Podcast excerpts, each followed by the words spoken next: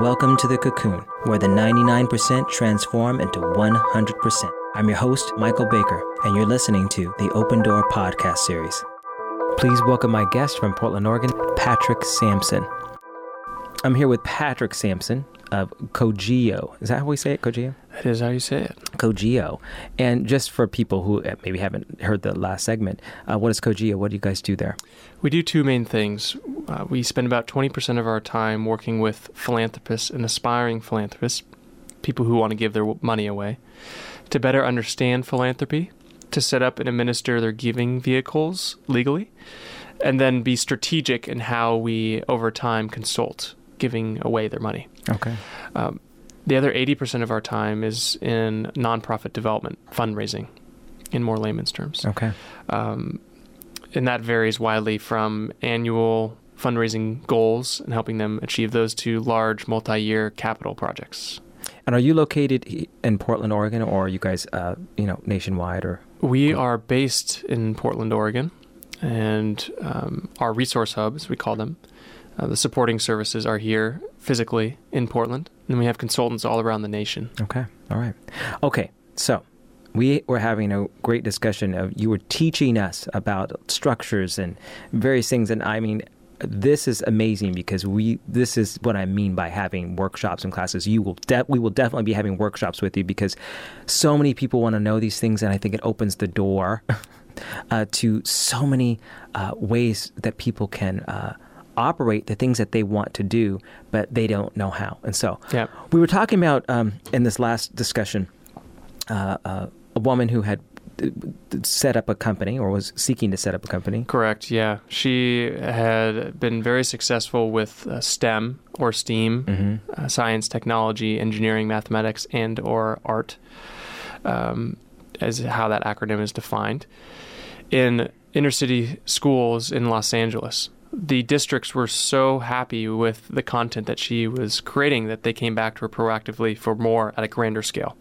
More of her programs. Exactly. And so she came to us and asked, what tax structure should we use in order to best serve the audience that we're looking to serve, which are really these kids in these school systems?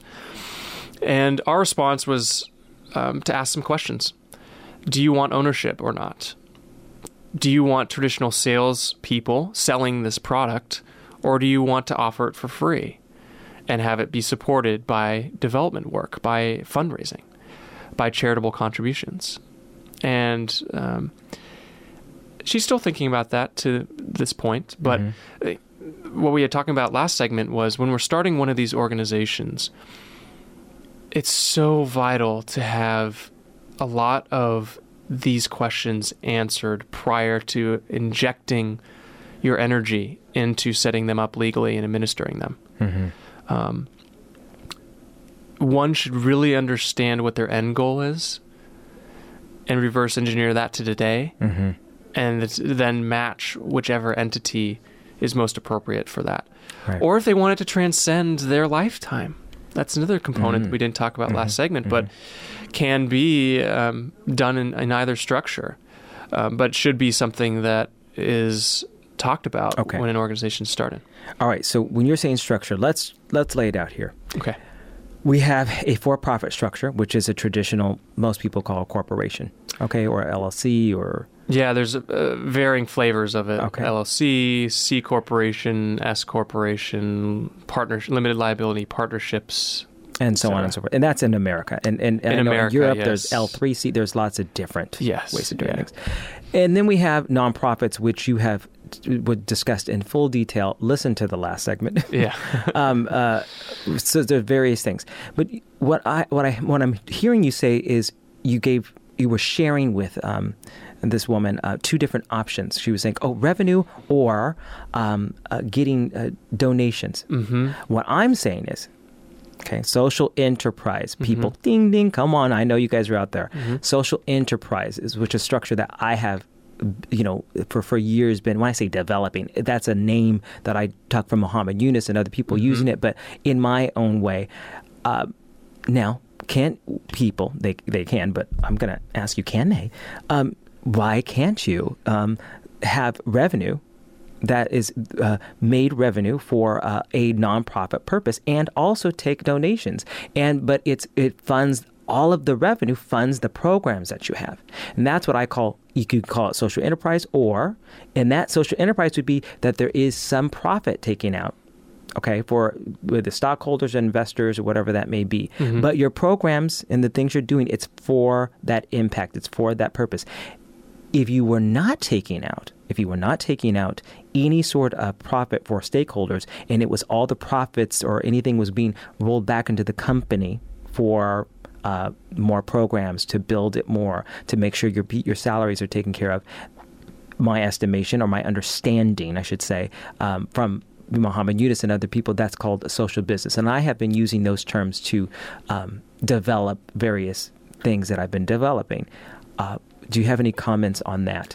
I do. It comes down to the prerogative of the person or people who are starting that social enterprise. Benefit corporations have become a hot buzzword in the last 5 years, and for all the right reasons, they're fantastic. They still fall in the for-profit bucket. So the structure is the same as a C corporation, for example. They have shareholders, they have investors, they have a board of directors. But the purpose of the company is not to maximize profits back to those people. It's to whatever they define it as their social impact. Mm. So it's more comprehensive than that simplified maximizing of profits. That then becomes the prerogative of the company's existence. So it's an example, possibly, of a social, of a benefit corporation. Yeah, so I believe Patagonia was one of the first. That's in Portland, Oregon, right? Patagonia is out of San Francisco, but they're nationwide. They're a clothing company that very respected. They have certain things in their bylaws now, in their articles as well, that state a purpose beyond maximizing the profits back to their stockholders. Mm. And so to their stockholders, they state it. Yeah, that's the crux of a benefit corporation, is the state now requires you to outline what those impact touch points are, because it can and will affect what your stockholders are getting. So the deals that are made with stockholders that invest in benefit corporations, again, it's that initial intention. They're different. So if I were to come to you and say, I want you to invest in this benefit corporation that I've started. I'm an investor. You're an investor. Mm-hmm. And I say, we are striving to be an organization that reduces down the national average, or we desire to operate at least at 50% the national average of waste for whatever industry we're in, right? And we document that as one of many of the benefit corporation requirements. You as a stockholder now can hold the company liable to achieve that metric, rather than holding the company liable for achieving maximizing of profits back to you. Mm-hmm. And so it changes the ball game, the rules within the for-profit structure from simply maximizing profits back to shareholders, which is the more traditional for-profit model, to now offering up the opportunity for shareholders to hold companies more accountable from a legal stance in achieving whatever that impact component that they set out from the beginning to achieve as their reason for existence. Okay. So with that said, let's go to the thinking of people saying, why in the heck would an investor, isn't that the point? Because with the way that the quote unquote world is run now, or I should say the stock market, that's the purpose, maximize those profits. That's why you see people, corporations going overseas or other places to get things done cheaper, because they want to maximize their revenues, okay? Which, when I say not just revenues are different than profits. Revenues are money coming in. It pays for your business transactions. It pays for your employees and all your things. Profits are anything over the top of that, you guys. So I want to really get into this. Really hone into that, yeah. This goes back to the last segment, so teaser, you have to listen to the first. Yeah, there you go. But as a wealth manager, I realized that this dynamic was rampant within the investment world. And people didn't even know it. They're not even conscious of it. So if you become very wealthy and you go and invest money with a wealth manager, the standard wealth manager's goal when you sit in your annual meeting is to look at that piece of paper and to beat whatever index you establish percentage-wise of return on that person's portfolio or company's portfolio in comparison to the standard. And that's where real value... And there are people doing it differently. Let me put that disclaimer out there. But the masses amounts are still focusing on that return on their investment purely. ROI. ROI from a financial standpoint, money, as success, as someone who's investing with a wealth manager. Yes. Here's how convoluted it has gotten. It used to be you knew exactly the sweat equity that you were putting into your job and who it was benefiting. The example I used prior was railroads. People were creating these systems of wealth for one or a few people by working on the railroads because it unlocked trade and people owned the railroads, right? It was very direct. Monopoly. Yeah. It was a very direct correlation that you could physically see and understand. Yeah. Things nowadays are much more complex. So if you as an investor come and invest with a wealth manager, that wealth manager more than likely is going to invest in a mutual fund. That's the first wave of separation away from the investor. The second wave is that mutual fund manager then investing in companies, right? As an investor. Okay. Well, on mutual fund, then invest in companies such as Apple, Google, things that people can understand. So mutual fund managers, they make decisions on behalf of people who invest in mutual funds so that they can diversify their investments. Yes. So instead of just investing in Apple, they're investing in, say, I mean, there's all different flavors, but say large cap stocks in the United States. So larger companies that are more established, real layman's terms. It's much more complex than that. But let's say that mutual fund was set up for that specific purpose.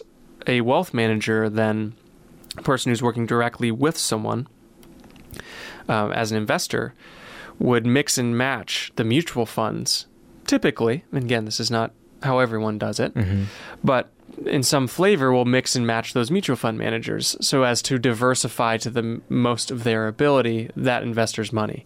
So it might be mutual funds, 3% in international mutual funds, 20% in large cap United States companies. Anyway, that investor to wealth manager is the first separation of separation stage from the actual investor. Okay. Second is investment manager deciding in which mutual funds to invest in. That's the second wave of separation from the investor and their money. The third is that mutual fund manager deciding which companies to invest in as an investor to create that pool for that mutual fund. So the large cap fund might decide to invest in DuPont, in Ford, in other large companies that comprise the Dow Jones Industrial Average. At that point in time, then the board of directors has to answer of the companies that they are invested in has to answer to those shareholders. That's the fourth wave. The fifth wave is board of directors hiring officers, CEO, CFO, equivalent leadership. That's the fifth wave, I believe. Sixth, then, is HR hiring vice presidents and directors. It's a lot of waves. Seventh is directors hiring entry-level corporate people. And that is just, and I'm holding up 8 fingers, that's just when you're talking about at the company level, let alone what those companies have to do then to keep that spiral going back up to the shareholder, a la going over to China, other areas, whatever they do, using hazardous materials that cost less, also that we wrap back up to benefiting those shareholder. Those which are the investor. I'm the investor. Yes. I want return. I want money. Yes. The form of, let's just say it, yes. What we think of, what we've been taught, success. Success means a lot of money. Yes. I may not be spending it, but just the fact that I made it and it's sitting in my account. Yes. Because I know these people and I have turned down, we've had this conversation. And it's like, really, that's a whole nother conversation. Well, guess what? Those are the ones that if you're wanting to start a social benefit corporation that you really have to understand before you accept their money in as an investor. Mm-hmm. Because their prerogative might be to maximize their share of profits back. Right. And do everything within the company to make that happen as a shareholder. That's not right or wrong. That is. Yes. Let's make that clear. Yes. Yeah. But what is wrong is going in with not either knowing your intention and not being educated enough to understand that dichotomy, and or consciously accepting something that is counter to those values simply because you have the facade of need. Yes. Right. But that's personal opinion. Yeah. Right. But as a suggestion in this educational component is match that up, right? If someone wants to be maximizing their profits, great. Start a company with that intention. Plant those seeds. If you want to go to the contrary, and this goes back to my discussion with this woman in Los Angeles, if you want to plant the different seeds, have that intention, then go after it with the right vehicle. Go after it with the right strategies. So I want to finish up that point of the layers of return of money back to investors. Nowadays, compared to even 100 years ago, people aren't as conscious of even two of those 10 layers because all they see is walking into the office and comparing notes or looking at the computer screen and seeing their dollar amounts in their account go up, right? They're not quite conscious to what their investment is enabling. Right. So by default, unless you're investing consciously into a corporation that is set up with these intentions and end goals, more than likely your money is going to promote the ecosystem of maximizing whatever corporate structure you invest in, but is a flavor of intention of maximizing those profits back to you as the investor. That's what's going to happen. That's how people are going to act. And if they don't act in that way, they're going to get fired. Okay, so I'm going to interject here. Yeah. I'll put this in a story form quickly. Yeah. What we're saying is, and you correct me if I'm wrong, what I hear you saying is you are an investor. And I'm going to say this. This is what's coming to me. We are all investors, all right? I'm going to tell you why. Every time you buy a product, every time you go somewhere, you are investing in someone's business that's making someone money or it's benefiting them. Let's put it that way, some way. Now, what you're describing is an investor, whether that be someone just having a portfolio. You're not necessarily talking right now about a venture capitalist. Possibly, but venture capital traditionally is has a sole purpose of a return on investment of their money, and so yes, it actually is a very relevant example to this conversation. However, their investing is at a very early stage in companies, versus the vast majority of the general public's investing is whenever they go public on the stock market, which is much later in their trajectory. Yes. Yeah. And so I'm going to mix this in. So what I was talking about before about the woman with STEAM or STEM is saying, hey, you can, and what you're telling now is that there are so many possibilities, you guys. You just have to be creative. All right. And knowledgeable and educated on the structure. There you go. And so that's a mixture. I'm very creative with things. Let's say, and you represent that knowledgeable structure. You're also very creative. But that's what I'm saying. So you can create, be very creative, but you need people or companies or organizations to help you within these structures. Okay. Patrick and his company, they are one of these type of people. And I would like to see more of this out there because this is what's lacking because there are so many ways to move this and to do things. People, you can invest in companies and you can make some profits. Do you need to make, you know, all your money from investing in one company, or can you make some money but then also have an impact? Watch the impact. You're investing in something such as, helping people have better education or feeding them or what, and you can see that. That's a benefit to you. And maybe I have other ideas about this.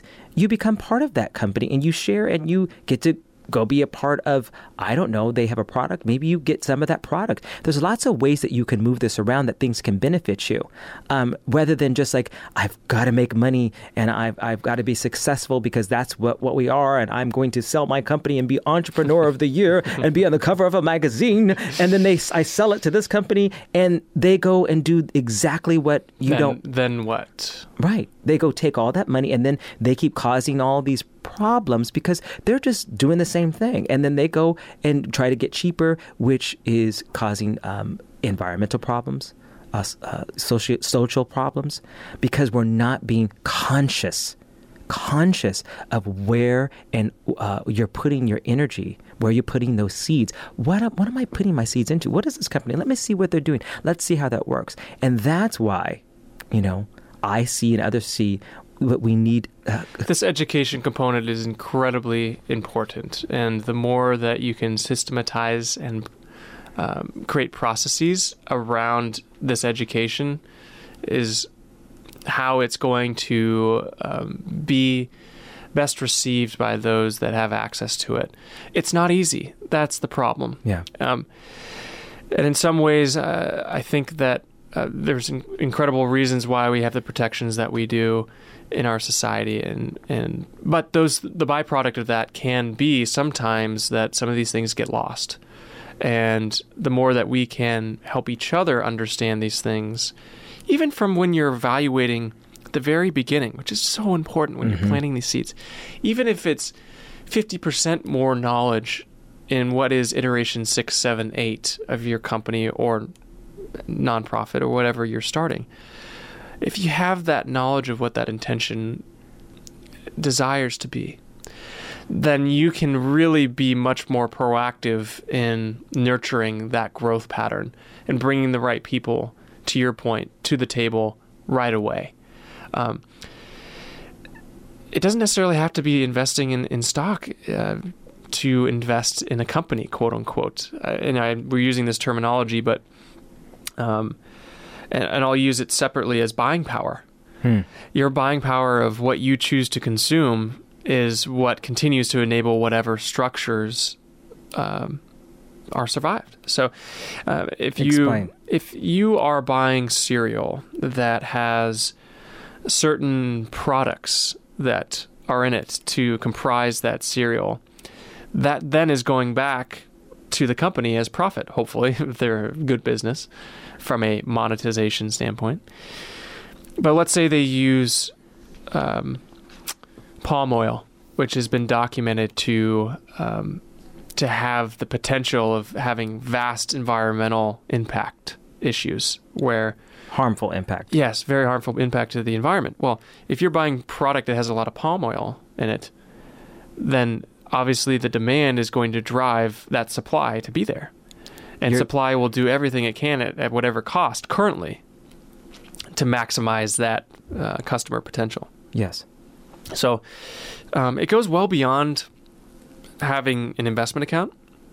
It can go into choosing to dine at a certain restaurant. It can be choosing to buy certain clothing. It can be having the opportunity to share resources and use sustainable energy sources rather than alternatives to that sustainable energy. I'm using a lot of hand gestures here, but we have this opportunity to optimize our current state, really away from full one side of the spectrum of monetization being the sole prerogative and social impact being the other. There's a wide gap still. That's the good news, is we can improve upon where we're at so much if that's what we want to do, and become smarter companies. And a lot of companies and people, frankly, who are in the nonprofit world as well, in some circumstances, are doing a tremendous job of that. But the question is, how do we push that further? How do we perpetuate that even farther down the line? And that's through education. Yes. The systems are not going to get simpler, in my opinion. They're going to be maintained. And so the first step in that process is to educate oneself, or as a mass community, on how to do these things. Absolutely. Absolutely. And so with that said, that's what we're doing today. And that's what we're continuing. And this is why, to bring it full circle, when I met you, I could sense that in you, you know, that knowledge that you have, but with that desire and with the desire to really have an impact with people. I got to say, when I first started doing, creating social enterprises or social businesses or any of these structures, I didn't have a name for any of this. This was in 2007. I had no clue of what, I'm like, how do you call a business? I didn't know. I was like, why am I getting all these downloads? And how do we create, and how do we create systems so everybody could know? Well, no one's reading. They're not reading palm oil. They don't understand. Yeah. But how can we allow people to know these things without our own opinions? But based upon, this is just, here it is. Let's show you. Yeah. Company A, this company, this is what's happening. They're not trying to be cruel to these things, but this is what's happening. And guess what? I say, well, then let's help these companies do better. Yeah. And we can help them do better by saying, if we let people like me and us, that's what I do at Blue Voice Enterprises, is go and help companies go, here's how you can change the way you're doing it. We're going to show you, and we're going to show you how it could benefit you. This is what you can do differently and to the public. And this is how you can be educated on what is good for you, what is not good for you. Here is the data, not what we're saying. Yep. Go ahead. Yeah. I think it's incredibly important to have that context. There's no judgment in any of this. Yes. It really can't be. There's information. There's truth. And that truth... Sure, I have my own opinions on that, but that's irrelevant in this context. It really needs to align with what one's intention is. And if we can better align into those intentions, then we're going to, I think, see a lot more of that sustainability come to the forefront. And you made a really good point in that there are so many people working so hard on this. And working so hard on trying within existing structures that were set up initially to maximize profits, battling with that component part that makes them have a lot of challenge in changing that. Because if a company is set up, for example, pick your favorite apparel company, okay? They're traded on the stock market. That stock market trading would dictate that it can never go back in a different way unless someone privately bought it and changed it. Right, yes. So they can do their best within that set up intention to do sustainable practices. And the argument they can make is our consumers won't buy our products unless we do this. So therefore, we're actually going to lose money unless we use more sustainable models or we use things that don't affect the environment the same way that maybe, I'm not an expert, but cotton or something else. That if we went down that road and continued to go down that road, the consumers would no longer buy our products. Yes. That poses a significant challenge to those companies because those companies, their initial structures were set up to maximize those profits, and that was the pure intention. Right? Yeah. And so this creates so much of an opportunity now for people to differentiate themselves from these companies in front of the consumer. Which ultimately, end of the day, in a product-driven company will allow a company to survive. If they don't have customers, there's no revenue. And if there's no revenue, then there's no company. Right.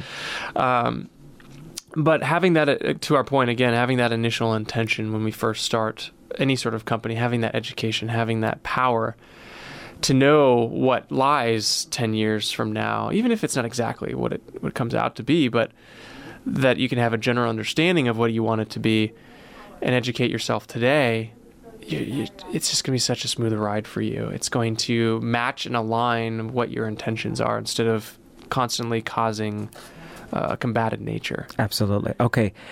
Patrick, we have so many conversations to have and to help people. And so you guys, we're just now launching all these various things, and Patrick will be out there doing his thing. I know you guys are doing a lot, and we'll talk more about that on another segment. Personally, I mean, I haven't even gone to the showcase segment, but we're going to be doing these various workshops and events starting in 2017, featuring Patrick and his company and his people.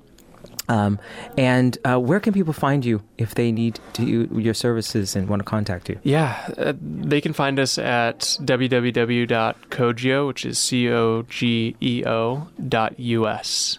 Okay. And any specifics if they're looking for you? What kind of...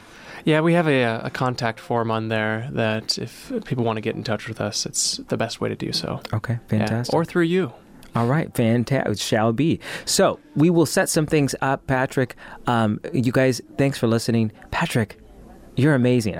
This is what we need. We need this type of education in these conversations to help support, all of these. I know you innovators who are creating these things, and it is a challenge. I know. We know. Patrick, we're entrepreneurs. It's a challenge getting things going and finding resources and this is why we're creating this stuff, is to help everyone, help us all to have better access to these things. And it really does start with education, and just educate yourself, educate before you move and jump on that. Yes. I got to get an investment. Yeah. It's got to happen. You're going to be all right. And when we all work together and collaborate in this manner, really, you have all the support that you'll need. Yeah, it might be the right structure for you. You might find that something is actually better. Yeah, so you'll find it. So again, stay tuned, Patrick. You'll be on here, blogs, so many things. But you guys, thank you so much for listening. And Patrick, we'll see you soon.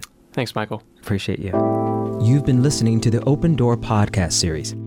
The Open Door is part of the Cocoon, the creative action centers of online open source networks. Tune in weekly, where we share ideas on consciousness, health, and creativity. Together, we are taking action where the 99% transform into 100%.